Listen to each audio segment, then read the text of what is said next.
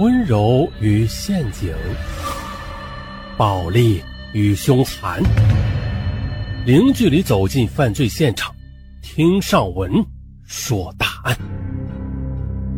本节目由喜马拉雅独家播出。喂，我是徐锡林的姨父徐刚，这几天他魂不守舍的，还服药自杀，这事儿好像跟你有关系，咱俩见一面吧。商议一下怎么办？二零零七年二月的一天，著名的古琴演奏家李海突然接到一位陌生男子打来的电话。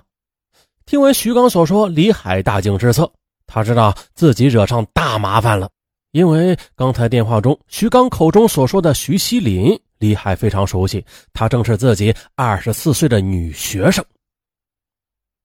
初中那年呢，父亲把徐锡林送到中原琴王李海的门下学习古琴。在李海的悉心教导下，徐锡林顺利的通过古琴业余最高级别的考试了。于是学有所成的徐锡林一心想考入中央音乐学院，可是他接连几年都没有如愿。二零零五年七月，李海被有关单位邀请到北京演出，徐锡林呢也希望恩师给他机会，让他在演艺圈里崭露头角。因此，他特意的在西城区新街口宴请恩师李海。在酒店精致的包厢里，二十二岁的徐锡林与六十三岁的恩师相对而坐，把酒言欢。在灯光的映衬下，身穿吊带裙的徐锡林显得是楚楚动人。面对他的乞求，李海心头突然呢有了一种异样的心动。酒过三巡呢，呃，这民族音乐这一行竞争也很大的。你现在最重要的就是，一是能进入中央音乐学院这样的名校读书，二是多争取演出机会，找公司包装你。那这两件事我都能办到。你也知道，我培养的学生有很多都考入了名校，有的还成了演奏家。下一步就看你的造化了。哎，徐锡林听后喜出望外，他急忙表示：“嗯，只要您给我机会的话，我一定会加倍努力，绝不辜负您老人家的期望的。”趁着酒兴，李海笑着说。瞧你一口一个老人家，好像我有多老似的。你呀，就把我当朋友吧。我很羡慕杨振宁教授，在耄耋之年还能收获最美好的爱情。不像我哟，苟于世俗礼节，面对喜欢的人也不敢表白。李海就这样含情脉脉地看着徐锡林，仿佛要把他融化。哎呀，徐锡林的心顿时也迷乱起来。他十几岁就跟着李海学琴了。可以说啊，他是除了父亲以外最亲近的男人。他对他的感情有尊敬，也有崇拜，还有爱慕，也有深深的依赖。出门时的两人都处于微醺状态，很自然的就依偎在了一起。啊，不过啊他俩没有回家，而是相拥着去了宾馆。第二天呢，李海向徐锡林承诺了：“你呀，是我第二次生命，我会穷尽一生来爱你的。”我会给你演出的舞台，再想办法送你去中央音乐学院深造，并且啊，找最有实力的经纪公司来包装你啊，用不了多少年啊，你啊就会成为像女子十二坊那样的民乐明星的。随后呢，在北京的多场演出中，徐锡林还真的像其他明星一样，获得了无数的鲜花和掌声。演出完毕后呢，李海又被某培训中心嗯聘任为负责人。随后，李海又帮徐锡林在西城区北二环的新街口附近租了一间单身公寓。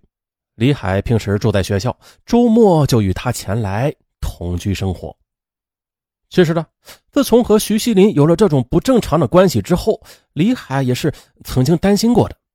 但是徐锡林为人单纯，而且啊此事他一直刻意的对外界隐瞒着，因此他还是抱着侥幸的心理，一直玩着这种潜规则的。可是今天，啊，就在刚才，这个陌生男人不仅这么清楚的知道自己和徐锡林的事儿，而且态度还这么强硬。李海知道这事太严重了。挂断电话后，李海和这位徐刚在北京新街口附近的一个酒店见了面。刚刚落座呢，徐刚就说了：“我是徐锡林的姨父徐刚，是星光日报的记者。听徐林说，你把他弄到北京，还跟他住在一起是吧？那这些事儿我们也不好干涉。”但是现在徐锡林要服药自杀，要不是发现及时，这祸就惹大了。还有，要是让媒体捅出去，可就不大好看了。呃，李海一听，顿时是惊出了一身冷汗呢。对于他这样一位年近七旬、看重名声的老艺术家而言，最最担心的就是自己身败名裂了。而徐刚呢，把李海的惊慌都看在眼里，不慌不忙的翘起了二郎腿李海呢，则是越听越心里发慌，全身都直冒冷汗。于是两人开始讨价还价，最后两人以两万元的价码成交。几天之后，李海在北京市德胜门城楼北侧的花园内交给徐刚两万元钱。此后呢，他也一直不敢再和徐锡林联系了。然而啊，这事情却并没有就此了结。二零零七年八月的，李海又被徐刚敲诈了两万元钱。四个月后，徐刚又打来敲诈电话。哎呦，不行啊，这样啊，这一直被徐刚牵着鼻子走，李海感觉自己快要疯了。二零零八年春节以后的阴魂不散的徐刚又找到李海，称有人握有他和徐锡林上床的性爱录像，并且准备公布到网络上。如果想要制止对方的行为，就要给他十万元钱。见李海这次有些犹豫，似乎啊不肯答应，徐刚便冷静地说出了一些性爱录像中的细节。哎呀，李海听着听着，这汗毛都竖起来了。但是他手头的钱都被徐刚榨光了，只好用了一招缓兵之计，就是写下了一张四万元的欠条。八月三十日的，徐刚向李海发出了最后通牒：如果三十一日不交钱，自己马上将录像传播到网上，同时交给他的家人。在无路可走的情况下，李海只好硬着头皮向警方报了案。八月三十一日下午三点。李海来到约定的北京市新街口永和豆浆的店门口，与徐刚交易。民警却突然从天而降，将徐刚给抓获了。可是啊，随着警方的调查，徐刚的身份却让所有人都大吃一惊。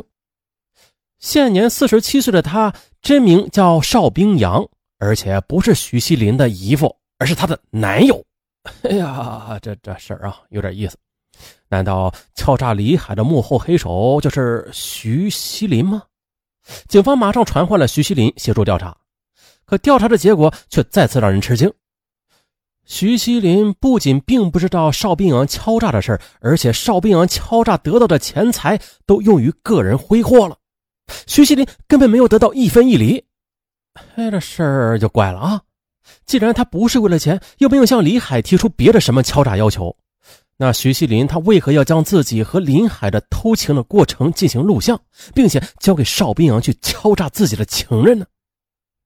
接着，徐锡林流着泪说出了自己这几年来纠缠于两个男人之间的痛苦情事原来的和李海同居之后，徐锡林以为自己就此走上星光大道了，可是现实却不容乐观。虽然吧，这李海也在拜托演艺界的朋友帮他寻找演出机会。但是能够得到的演出邀请却非常少。